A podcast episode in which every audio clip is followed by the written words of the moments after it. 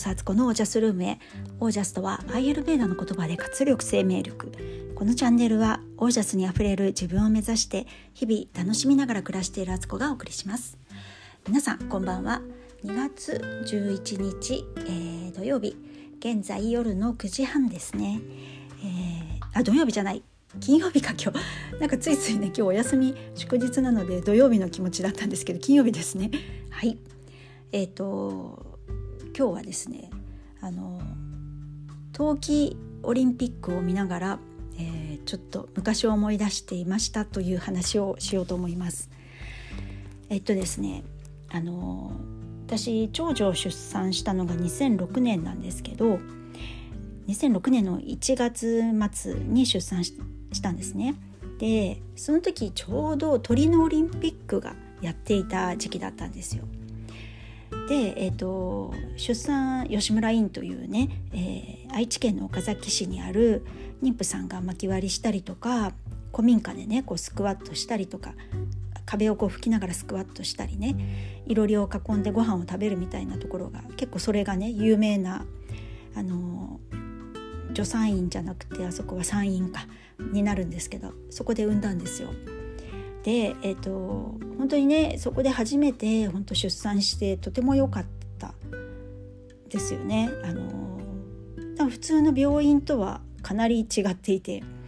えー、自然出産だけを取り扱ってもし何か問題があったりとかして帝王切開とかになる場合はもうそこではねそういう処置はしてもらえないので提携している他の病院へ搬送されるというそういう本当に自然出産だけを取り扱ってるところだったんですよ。でもそこで私は本当にあのありがたいことに自然出産ができてそこで産むことができ吉村先生今は亡きね吉村先生に見守れ見守られながらね出産することができたんですよね。であの出産は本当にあの前にも言ったと思うんですけどもうびっくりするぐらいあの気持ちよくてびっくりしたっていうね これは何なんだと思ったんですよ。もう痛いとか怖いとかしんどいとかなんかそういう話がやっぱりね出産前って多かったし、まあ、それがそういうもんだろうと私も思ってたんですけど吉村院での出産はもちろん痛いんですけどそれをもしのぐ気持ちよさみたいなすごい不思議な感覚だったんですよね。あこれなら何回も何回か埋めるなと思ったんですよ その時。であのそんなね素敵な出産ができたんですけど、えー、実家にねその後2ヶ月ぐらい里帰りしましたが2ヶ月もいてないか。1ヶ月半ぐらいかな。あのまあ母乳育児が全然うまくいかない。もう本当にあの出産することばっか考えてたので 産後のねこう体がこれだけ消耗していて回復が必要だとかあと母乳育児もねあの産んだらおっぱいって勝手になんかじゃんじゃん出てくるみたいなイメージでいたら全然そうは問屋は下ろさずもう母乳が出るのにめちゃくちゃ時間かかるんですよね。痛いしもう何より痛いんですよ。あのこんなにずっと吸われてんのかいってそれも赤ちゃんってちっちゃい割に口の力すごすぎるみたいなね 私の乳首はもげてしまいますみたいな状態で もうね痛くて痛くてでそれに加えて、え、2時間おきぐらいに赤ちゃんって起きますからで母乳育児してると特にあのおっぱいってすぐに消化されちゃうのですぐ赤ちゃんって起きるんですよね。で最初の頃はその十分な量も出てないから赤ちゃんもお腹す空いてて すぐ起きちゃうんですよ1時間ぐらいで。でまた1時間ぐらいかけてあげて右とか左とかなんか偏った上げ方するとなんかしこりができるからとか出が悪くなっちゃうからっていうのでいろいろ気を使いながらその赤ちゃんの抱っこもうまくできないのにずっとこう抱えてて肩は凝るわ冬だし寒いしで乳首はもうなんかこうねいつも濡れてるような状態でそのうちあの皮膚がもうなんかこう赤むけみたいになってきちゃってで病院にいる間もね入院中の時もトイレに行くとトイレがその病室の中にあるわけじゃなくて離れた廊下歩いて離れたとこにあったんでそこ行くとそこはやっぱトイレって寒いからもう入っただけでヒヤッとするとあの皮膚がキュッとこう締まるじゃないですか。あの鳥肌が立つみたいな。そうするともうその痛い乳首の部分がもうギューってまたそこが縮まってめっちゃくちゃ痛くてもうトイレに行く時自分の胸をこう押さえながらこう温度が変わらないようにしておかないともう泣いてしまうみたいなね「しまった!」みたいな。寒いとこ来て温度変化のこと忘れてたっていう感じでギャーって言ってね。もうなんでこんなトイレに行くたびにこんなに辛い思いをしなくてはいけないんだみたいな。でね産んだ後のお股の痛みとかもあるからなんかもうどこもかしこも痛すぎてななんなんやこれみたいな自分の体じゃないみたいな回復もねそのすぐ回復しないからやっぱりずっと痛いんですよね何日も何日も。でまあそんな状態で母乳育児に手こずりまくりましてね私は こんなはずじゃなかったみたいな出産めちゃくちゃ良かったのにっていう状態だったんですよ。でえっと、実家帰ってからあの母親とのねその育児の考え方の違いというか世代間ギャップがもうやっぱりあるわけですよ。母親なんかね30年ぐらい前の育児の話だからもうなんかやっぱり今の私のやりたい育児とは違ったりそういうので本当にあの行き違いも多かったし喧嘩になったりとかもうこっちはあの睡眠不足慢性睡眠不足でねもう昼なのか夜なのかわからない状態で暇があればもう横になって寝ていたい。だけどなんか赤ちゃんが「ううう」とかって動き出すと「ああ」って起きるんですよね。やっぱりその母親としてのセンサーが働いて。それでまた「あまた起きちゃった」とかやっと寝れそうだったのにとか。なんかもうねしんどくてしんどくて。で昼間はまだ明るいしなんか部屋も暖房つけたりしてあったかいしあのみんなも起きてるからいいんですけど夜になると、まあ、みんな寝ますよね。親も両親も寝てるし。で私一人で、えー、夜中2時間おきぐらいに起きてあの赤ちゃんの世話をねあのおむつを変えて泣いたらおむつをまずチェックして変えて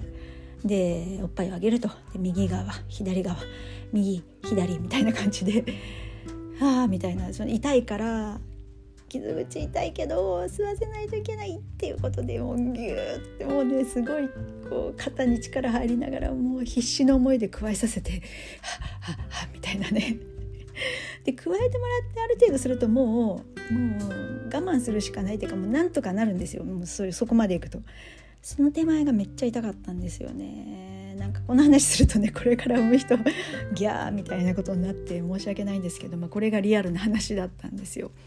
まあ、それを乗り越えてでも私は母乳育児をしたくてその頃すごくね母乳育児がいいよっていうのを言われ始めていた頃でできれば母乳育児したいなと思ってたんでミルクをあげるとねやっぱ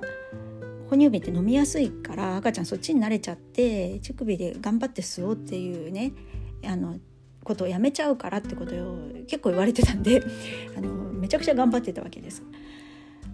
でもまあなかなかね大変だったんですけど何より私夜の一人で起きて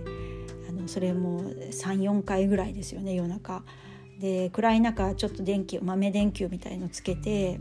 あのあんまりねカンカンに電気つけると自分も眩しいし赤ちゃんも眩しいからそういうのつけられなくってスタンドライトみたいなやつをね柔らかい光のをつけてで一人でやるわけですよ一連の動作を。でもこれが本当に孤独でいやもう世界中のもう中では私しか今起きてないんじゃないかなってなわけないんですけど地球の反対側の人、ね、みんな起きてるし日本の中でもねその夜起きてる人いっぱいいるんだけどいやもう孤独も孤独でその頃こんなスマホとかもないから携帯はあったんですけどメールとかの世界であのスマホないからそういうツイッターだったりとかねクラブハウスとかねなんかそういうものもないんですよ。なんか今リアルにつながれるこの人起きてるっていう人がいないのを感じてたっていうねすごい毎日毎日孤独でねやってたんですよ。でそんな時にねちょうど鳥のオリンピックがやってて時差的には日本の明け方ぐらいの3時4時ぐらいに結構メインのものがこうあのスポーツがやってるんですよ競技が。でちょうどねもうほんと忘れもしない荒川静香さんが金メダルを取った時ですよ。あのなんだっけあの曲有名なオペラの。あ何？えっ、ー、とすごい有名ですよね。あもうなんで忘れてんの？もう聞いたらすぐ分かるんだけど。あれをね「トゥーランドット」じゃな何でしたっけ？えっとあれあの曲がね流れて荒川静香さんが金メダルを取ったわけですよ。で私それをね生で見ててライブで見ててわすごいと思ったんですさすあのそれを見て。あなんか圧巻の演技だなって。そのメダルの色はどうであれ。あなんかすごいすごいものを見てしまったっていう。それもリアルにあの生放送でこんな時間で見てる日本人の人口からしたら多分少ないんですけどすごいものを見てしまったみたいな。でその時わーってすごい金メダルになったと思ってめちゃくちゃあの喜んでて喜んで私がね私が喜んでそのおめでとうみたいな気持ちとあこの瞬間普段よりも日本の中でね夜この時間に起きてる人たちは普段より絶対多いはずってこの競技を見るために起きてる人はいると思ってそしたらねすんごいねあの嬉しくなっちゃったんですよそれに。あーなんか今日私一人ぼっちじゃないみたいな感じで。そんなことをねなんかこんなね16年経ってもまだしっかり覚えてるっていうねでちょうど今ね北京オリンピックやってて時差がねそんな日本と差はないからあの今そんな夜中にっていう感じじゃないですけどなんかそれをねなんか思い出しました。まあ、毎回ね冬季オリンピック冬のオリンピックの時にはこれ思い出してるんですけどいやあの時は本当に孤独でしたね。だから今のママたち大変だとは思うんですけど違う意味でいろんなことねコロナもあるしもっと核家族化が進んでたりとか本当にワンオペワンオペ育児とかね大変だと思うんですけどスマホがあることであのどこの誰かは知らないけれどもあの今リアルにあなたこのスマホの先の反対側のスマホにいるんですよね みたいな人と出会えること多いじゃないですか。だからすごくねなんかそういう意味ではつながりがねなんかそういう形でできていい時代になったなと思うわけです。はいそんなことをねオリンピックのたびに思い出している私です。でねそのね母乳育児がねどうやって軌道に乗ったかっていうとまあとりあえずひたすら頑張ってあげ続けたっていうことともうある時なんかねあのおっぱい終わったと思ってねパッと子供の顔を見たらね口元がね真っ赤になってたんですよ。であれ？なんかミニトマトトマトでも食べたのかなって。そんな血のみ子がねミニトマト食べてるわけないんですけどなんかそれぐらい朦朧としてて。あれ？と思ったら自分の乳首から出ている血が子供について子供がちょうど加えててあの口中血だらけになってたっていうね。私の血を吸ってたみたいなもう恐ろしい。でも実際ねおっぱいってあの母乳って血液からできてるんでね あの色が違うだけで多分成分をなんか似たようなもんじゃないかと思うんですけど、まあ、実際違うけど でもねすごいホラーかホラー現象を見てしまったっていうこともあったし、まあ、でもそんなそんな感じでね頑張ってたんですけどあの救ってくれたのは桶谷式っていうところのマッサージでしたね。なんかね桶谷式と西谷式かな？なんか日本だと多分母乳育児ってその二大巨頭があると思うんですけど私はたまたま実家帰ってる時調べたら桶谷式がまあまあ近くにあったんですよね。でそこに見てもらおうと思ってそこの先生に連絡してで娘を連れ車で初めてね外出したのがそれですよ。産後。もう昼も夜もないようなあの当にゾンビみたいになってる私が とりあえずあのそこのねあのマッサージ屋さんに行こうってことで車に乗せて私が運転して 行ってきました。であ最初は母親と行ったかな。何回か通ってそのうちの帰り道一人で私とあの娘だけで帰ってきたのかな。でその時に帰り道にちょうど運転してたら夕日が夕方だったんですけど夕日が始まってあの雲と雲の間から光がこうライトのようにねライトシャワーのように降りてくる現象あの天使のはしごっていうんですけど本当天国の光みたいな感じでねそれがバーッと目の前にねこう光景として現れたんですよ運転しながら。でぼーっとした頭だったんですけどなんかそれを見てあーなんかうちのこの娘はねあの光の中から来たのかもしれないなーなんてなんかすごいメルヘンチックなことをね もう本当にね精神的にもうギリギリで生きてましたのでなんか本当にねあのそれをリアルに感じたっていうか多分本当はああいう光からこの子は生まれてきたんだみたいな。なんかねそんな状態でねなんか神秘的な気持ちになったことをねあのトリノオリンピックの荒川静香さんの金メダルの時に孤独じゃなかったっていうことと同時にこの帰り車でのねあの桶谷式のマッサージから帰る時に見た光とね これは強烈に私の中に残っているわけです。でそこのマッサージを受けたことで最初はめちゃくちゃ痛かったんですよ。あのやっぱりねこうねおっぱいの周りの筋肉が硬いとおっぱい出にくいんですよね。ねおっぱいが自体が硬いっていうかこのおっぱいの麓って言ってましたけどそのマッサージではねこうそこがね柔らかくなってないとおっぱいって出てこないんですよ。でそこめっちゃ硬かったんですよ私。でこれは多分あの学生時代とかにね水泳部だったりバレー部だったりして結構ねこう胸の筋肉鍛えてたんですよね。それも影響してるしまああとそんなストレッチとかヨガヨガもね全然流行ってなかったからその頃って。だからあのそういうねこともやってなかったししゃあないねみたいな感じですけど今から思うと。だかめっちゃ硬くてそれをそのおばあちゃん先生だったんですけどその方がもうね汗だくになりながらねもうねこの人硬いとか言って言われながらものすごいこう揉みほぐしてくれてでだんだんだんだん柔らかくなってもう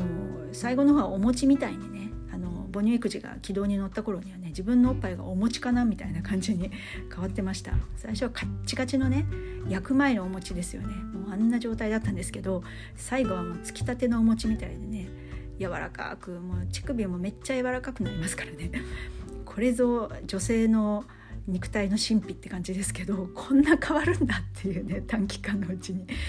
でも鍛えられましたね。もうあれは自分の体がねこんな風に変化もできるんだと思ったしこんなおっぱいっていうのがねこうガンガン出るようになるんだみたいな。最初はねもうこれは一滴も出ないんじゃないかって私は思ってたんですけど変わります。本当に。でもそこに至るまでは涙もあり苦しみありみたいなねもうしんどかったですけどでも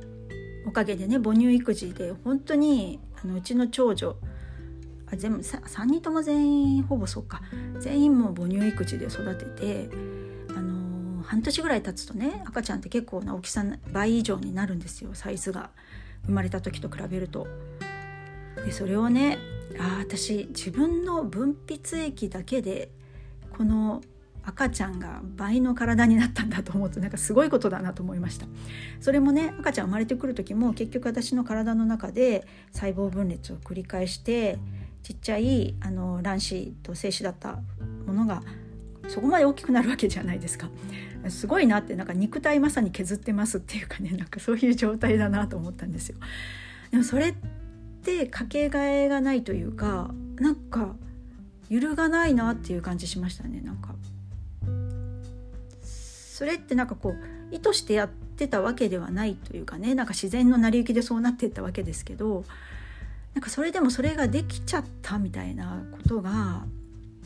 なんかすごいことだなって思ったんですよなんか人工的なものではないっていうかねなんか本当に自然の一部っていうか